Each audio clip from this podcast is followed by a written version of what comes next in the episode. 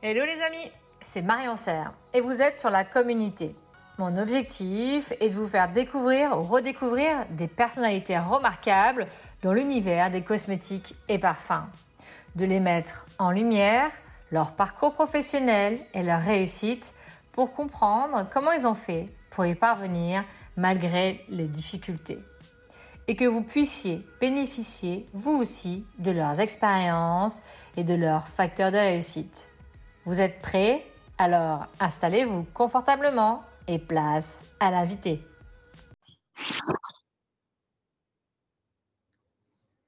Bonjour Nico.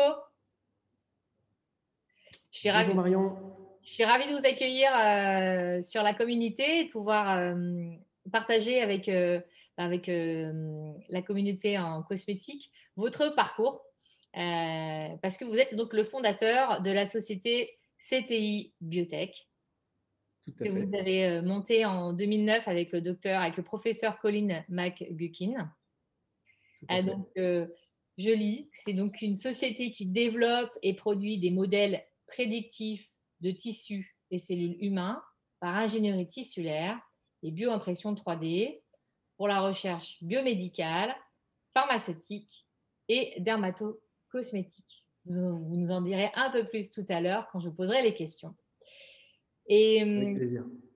Et aussi, vous êtes euh, président bénévole de l'association Cosmeting Lyon Skin Science, qui va regrouper une centaine en fait euh, d'organismes industriels et aussi universitaires, euh, donc de, autour de Lyon, hum, qui sont donc dans la filière dermato, dermo-cosmétique.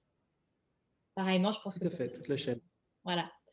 Euh, je sais que vous faites beaucoup d'événements, donc peut-être que vous pourrez nous en dire un peu plus euh, après.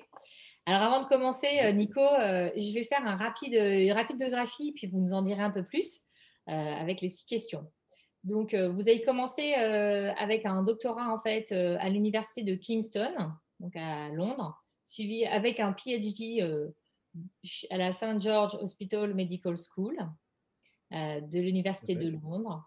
Euh, vous avez une très forte expertise en cellules souches, en médecine donc régénératrice, euh, de l'ingénierie tissulaire et donc de la bioimpression 3D. Vous avez un parcours plutôt académique. Vous avez eu beaucoup de prix et d'expériences aussi internationales que vous allez nous raconter. Et hum, ce que je voulais aussi dire, c'est que vous avez ensuite, eu ensuite envie de monter une société que donc euh, CTI Biotech. Est-ce que ça vous va, Nico? Oui, c'est une euh, introduction très précise et je vous remercie de l'invitation euh, sur votre plateforme que je, suis par ailleurs depuis quelques temps et je trouve que c'est une approche très originale et très intéressante pour mieux connaître des parcours professionnels et des parcours de vie. Super, merci, ça me touche. En effet, je pense que c'est intéressant de pouvoir mettre en lumière euh, ben, des, parcours et surtout aussi euh, nos métiers qui ne sont pas forcément bien connus en tout cas. Alors justement, euh, Nico, quand vous avez commencé votre parcours professionnel et que aussi votre société, quels étaient les objectifs que vous visiez? Je verrais deux grandes étapes, l'étape des études et puis ensuite l'étape de développement professionnel.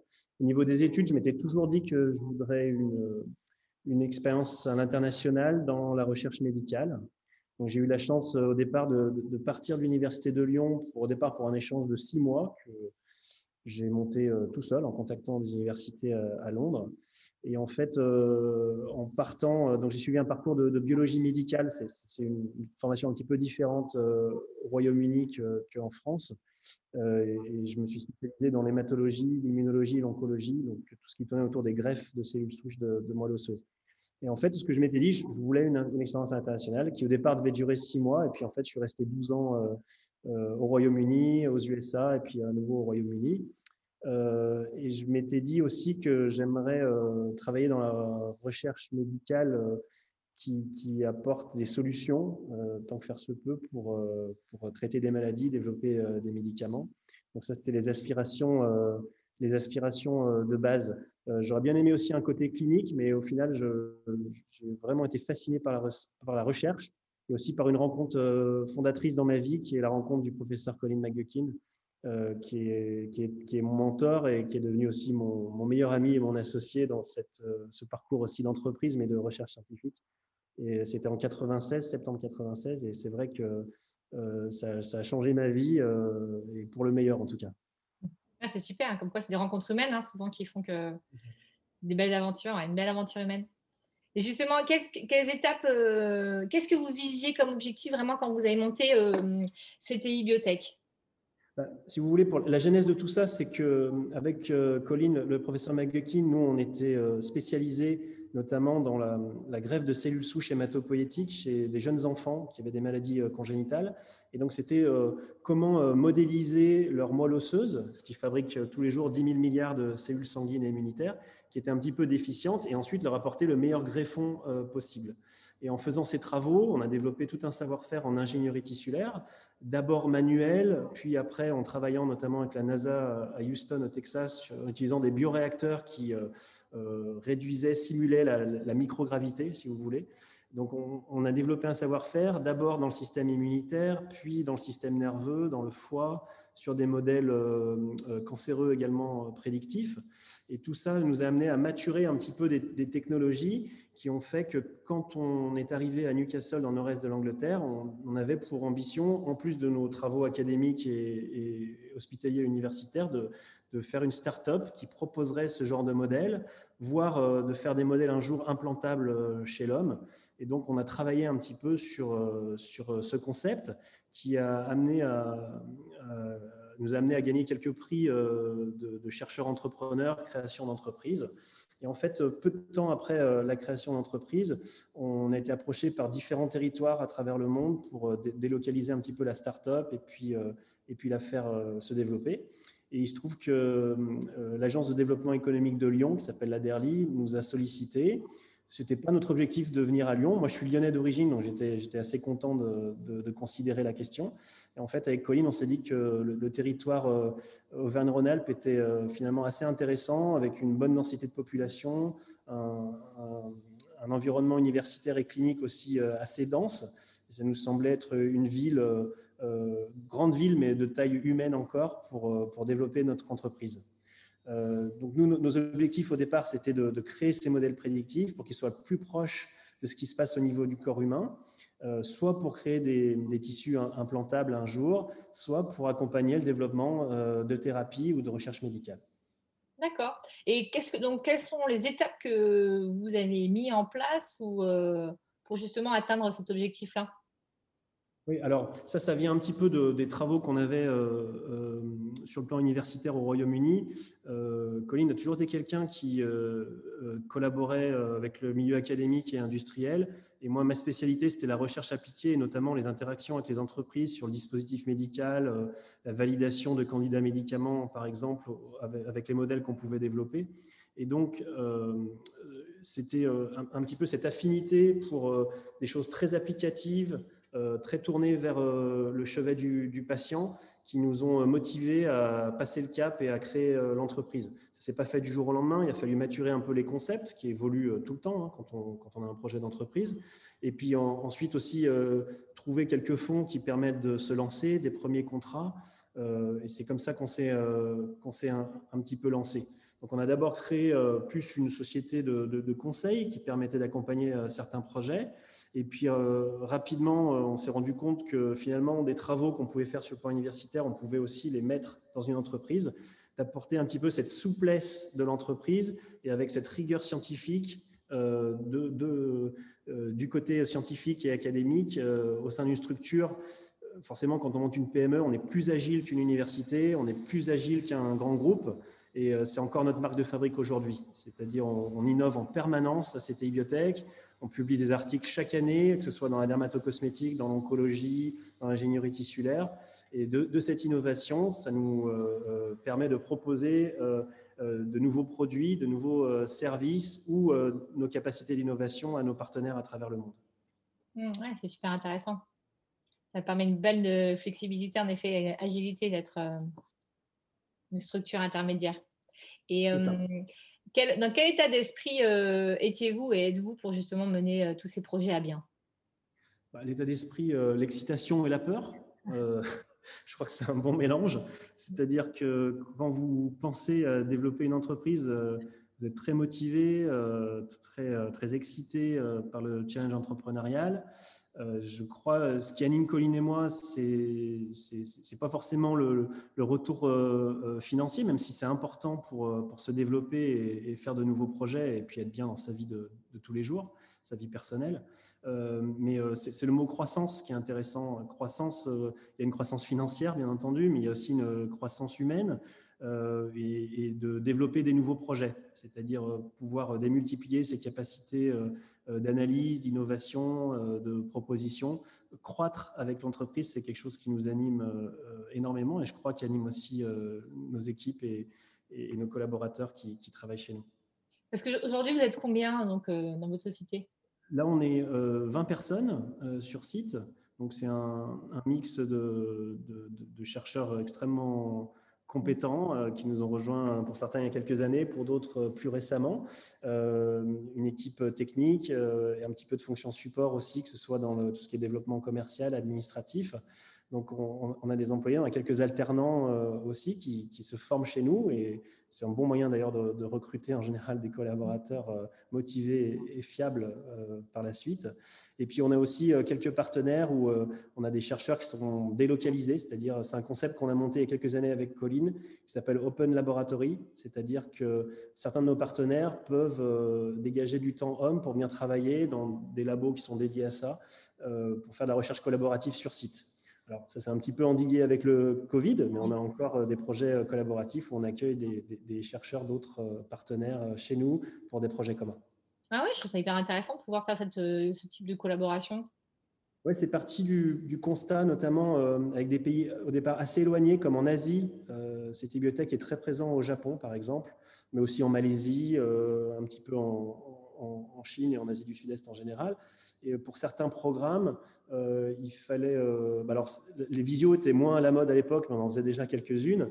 Euh, et on s'est rendu compte que certaines technologies, soit du fait de leur maturité, soit de leur mise en œuvre sur un plan local, n'étaient pas forcément faciles à délocaliser chez nos partenaires. Et donc de pouvoir les accueillir pour quelques jours, quelques semaines, voire quelques mois, comme ça a pu être le cas par le passé, euh, c'était intéressant. Euh, nos locaux, euh, si un jour vous faites l'amitié de, les visiter, vous verrez, ils sont extrêmement vitrés, c'est ancré chez nous, c'est une valeur de, transparence. Et donc, ça permet d'accueillir aussi ces chercheurs du monde entier chez nous. Ouais, ça fait plaisir d'accueillir des nouvelles personnes pour justement partager et développer des nouveaux produits avec vos technologies. Mmh, c'est super. Et justement, quand vous avez commencé, Nico, quelles étaient vos certitudes au fond de vous? Bah, mes certitudes, c'est que j'avais très envie de participer à une recherche internationale. comme vous le savez, tout ce qui est recherche médicale, y compris en dermatologie, en cosmétique, est de facto internationale. Donc j'avais une très forte motivation à intégrer cette communauté mondiale hein, qu'on retrouve aujourd'hui. On a des contacts et des gens qui sont passés par notre labo académique ou, de l'entreprise à travers le monde. Et ça, c'est très agréable d'avoir des, connaissances à travers le monde, ça, permet de s'enrichir de différentes cultures. J'avais une autre euh, conviction, c'était que même si la recherche fondamentale est importante, c'est moins pour moi. Euh, j'ai envie de, partir de mécanismes biologiques euh, déjà identifiés pour trouver des solutions. Ce qui, m'anime, c'est essayer de mettre le bon modèle biologique prédictif humain, si possible en 3D, parce que je pense que la 3D apporte beaucoup dans la connaissance du corps humain et de, euh, pouvoir développer ces technologies au service, euh, au service de l'homme. Euh, c'est pas pour jeter la pierre sur le travail sur les animaux. Je sais d'ailleurs qu'en cosmétique aujourd'hui, ça se fait pratiquement plus, euh, mais c'est quelque chose que j'avais pas envie de, faire.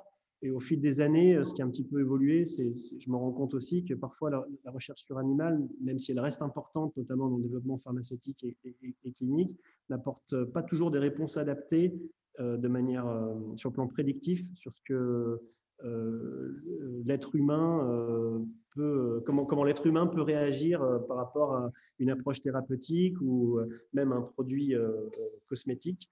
Et, c'est pour ça qu'on s'est intéressé très très tôt, même Colline avant moi, à l'ingénierie tissulaire. c'était de, pouvoir combiner des cellules humaines ensemble et de faire quelque chose qui se rapproche de ce qui se passe sur, se passe sur le plan humain, tout en ayant une réponse biologique qui est mesurable. C'est-à-dire, par exemple, pour la peau, parfois, a pas besoin de faire une peau parfaite. Euh, ça, peut être intéressant sur un plan euh, intellectuel ou même un plan clinique dans, la greffe. Mais euh, si vous créez un modèle, il faut que vous puissiez avoir une réponse qui est mesurable et qui signifie quelque chose. Et, souvent, c'est là que c'est très technique et plus compliqué à mettre en œuvre. Oui, j'imagine. Et entre aujourd'hui et ce qui s'est passé, enfin, depuis le commencement jusqu'à aujourd'hui, qu'est-ce que vous avez appris ou est-ce que vos certitudes ont changé, Nico? Ce que j'ai appris, c'est un truc. en anglais, c'est une expression que Colin disait beaucoup à la fac dans le labo, mais qui, qui est restée ancrée en moi. It's not necessary to join the bandwagon. C'est une expression en, anglais qui dit qu'en gros, euh, ça ne sert à rien que tout le monde monte dans le même train, euh, euh, dans, la même voiture du train. ce, qui voulait, ce qui veut dire par là, et, je crois qu'il est important en recherche médicale, c'est que, on l'a vu un petit peu avec la crise du Covid-19, il ne faut pas toujours suivre ce qui est tendance et à la mode si on veut innover. Euh, pour innover, il faut euh, accepter de se tromper, ça c'est sûr, euh, mais il faut aussi prendre des risques et pas forcément aller vers ce qui est à la mode sur le plan, par exemple, des publications scientifiques. C'est un, petit peu moins vrai en entreprise parce qu'on est souvent attrapé par le pragmatisme et en particulier les modèles économiques de la vie des entreprises, mais, euh, mais quand même. Mais dans la recherche académique, on le voit trop souvent, euh, dans chaque spécialité, il y a des grandes tendances où les gens euh, s'engouffrent et c'est la course aux publications sur à peu près les mêmes expériences, avec à peu près les mêmes résultats, qui créent des controverses incroyables. Et, moi, ce que je voulais et que j'ai consolidé avec ce, parcours de vie, c'est que bah, parfois, il faut être un petit peu différent ou avoir une approche euh, un petit peu de côté pour euh, essayer de s'attaquer à un, problème euh, en biologie humaine particulièrement. Oui, mais ça demande aussi du courage, la prise de recul. Ça demande, du courage, de la persévérance, un peu d'humilité et, surtout de garder, garder son cap. quand quelque chose ne marche pas, il eh faut, faire bon tact et passer à autre chose. Mmh, ce que j'allais vous dire, tout ça fait garder sa direction pour se dire, OK, ça n'a pas marché aujourd'hui, mais demain, euh, je veux aller là quand même. Et pas Très honnêtement, on n'est pas encore euh, arrivé, hein, c'est toujours étant en, amélioration continue, y compris sur les modèles 3D. Euh, je reste persuadé, alors maintenant en biologie de la peau, que ce soit en, pharma, en médical, en esthétique ou en cosmétique, ça commence à être bien accepté qu'on peut aller sur des modèles prédictifs autres, différents, innovés. Euh, tout ce qui est pharma, biomédical, biothérapie, il y a encore du travail, du travail euh, pragmatique, c'est-à-dire produire des modèles euh, pertinents, mais aussi du travail pour éduquer, convaincre, y compris les agences réglementaires, mais aussi, par exemple, les industriels de la pharmacie. Quand vous lisez toutes les études, que vous discutez à un congrès, un forum, un webinaire avec tout le monde de la pharmacie, ils sont tous à peu près convaincus que malgré le nombre d'études sur animaux qu'ils font, euh, ça n'apporte pas toujours des, réponses euh, adaptées. Par contre, le cadre réglementaire euh, implique des étapes bien précises.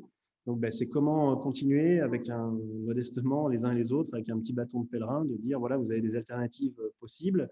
Elles vont peut-être pas éliminer complètement la recherche sur animal, mais en tout cas, elles vous apportent autre chose et peut-être des, réponses plus prédictives mmh. quant aux stratégies thérapeutiques que vous adoptez. Mmh. Avoir une voie alternative, c'est bien.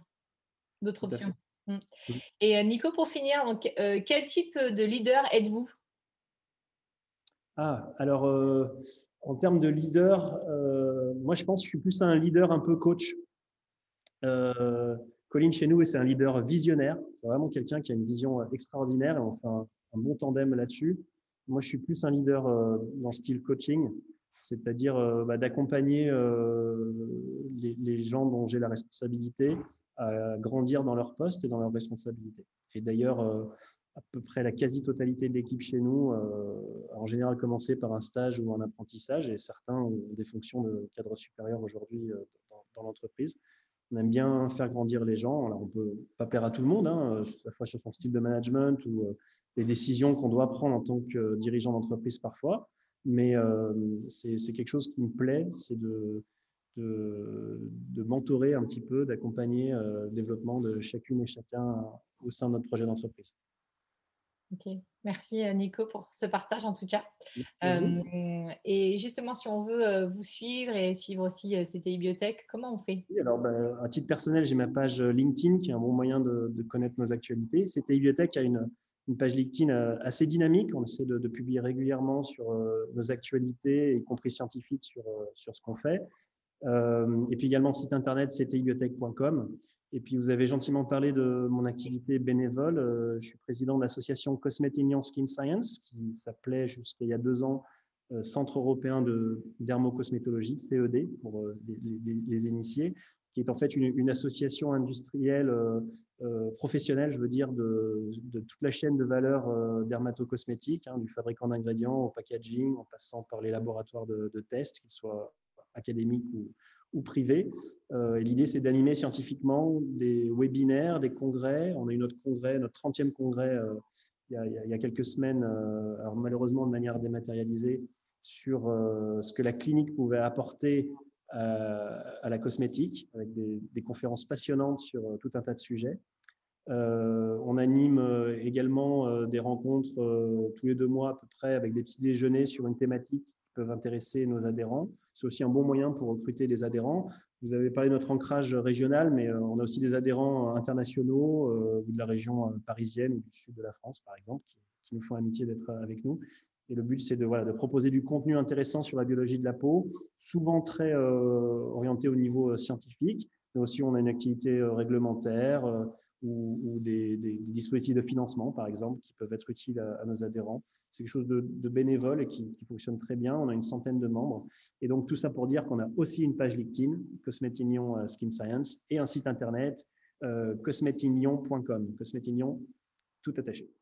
Super. Merci Nico justement pour cette précision parce que c'est important justement, je pense, le réseau et de soutenir pour justement euh, bah, avancer tous dans nos projets et bah, donner les meilleurs produits qui puissent exister pour le consommateur parce qu'à la fin, c'est aussi ça. Ça est une bonne solution c'est très important. Euh, c'est très important le réseau. Vous avez raison parce que c'est souvent ce qu'on a de, plus précieux. Euh, souvent, j'avais fait une, formation d'entrepreneuriat où on avait rencontré l'architecte qui avait fait le, concombre à Londres. Et c'est quelqu'un qui, a démarré dans la misère et qui, a fait une belle carrière avec euh, de nombreux bâtiments à travers le monde. Et euh, lui, pour cette formation, c'était un petit peu comme la Star Academy des entrepreneurs, si vous voulez. On était dans un château enfermé pendant deux semaines. Il a après suivi sur un membre pour développer son projet d'entreprise dans, le Kent, euh, au Royaume-Uni. Et lui nous avait apporté un petit cadeau. C'était un, un, livret avec un abécédaire en fait de l'entrepreneur. Et il nous avait fait ouvrir notre page lors de sa masterclass N, en anglais c'est network, réseau. Et euh, il a dit on va commencer par la lettre N, c'est ce que vous avez de plus important. Ça veut dire euh, vous rendrez euh, service à quelqu'un qui un jour vous rendra peut-être service ou pas, c'est pas grave, mais au moins vous créez une interaction humaine. On en a parlé en début de cet entretien et c'est vraiment le plus important. Mmh, mmh, tout à fait, je suis d'accord, tout à fait lié avec vous en tout cas. Merci Nico pour ce, vraiment ce partage et cette sincérité. Je vous souhaite beaucoup de, beaucoup de, beaucoup de projets pour cette bibliothèque et, et aussi pour bah, l'association. Et, euh, pour cette manière originale d'échanger et euh, pour euh, tous les gens qui regarderont votre chaîne, je vous souhaite le meilleur. Protégez-vous. Je, m'engage, vaccinez-vous. à titre personnel, je, partage cette, cette, volonté. Donc, prenez soin de vous en tout cas. Merci Nico, à bientôt. Au revoir. Merci les amis pour votre écoute et le temps passé avec nous. Avant de vous quitter, vous retrouverez les notes du podcast sur mon site internet et les vidéos des interviews sur ma chaîne YouTube. Vous pouvez me proposer des invités et me faire un feedback. J'ai hâte de lire vos propositions. Pour cela, rendez-vous sur LinkedIn. Et si ce contenu vous a plu, est-ce que je peux compter sur vous pour l'évaluer avec 5 étoiles sur votre plateforme de podcast préférée? Ou de mettre un avis, d'en parler autour de vous de le partager pour faire découvrir à d'autres ces personnalités remarquables et pour m'encourager aussi à continuer l'aventure de la communauté. Merci à vous et à très vite.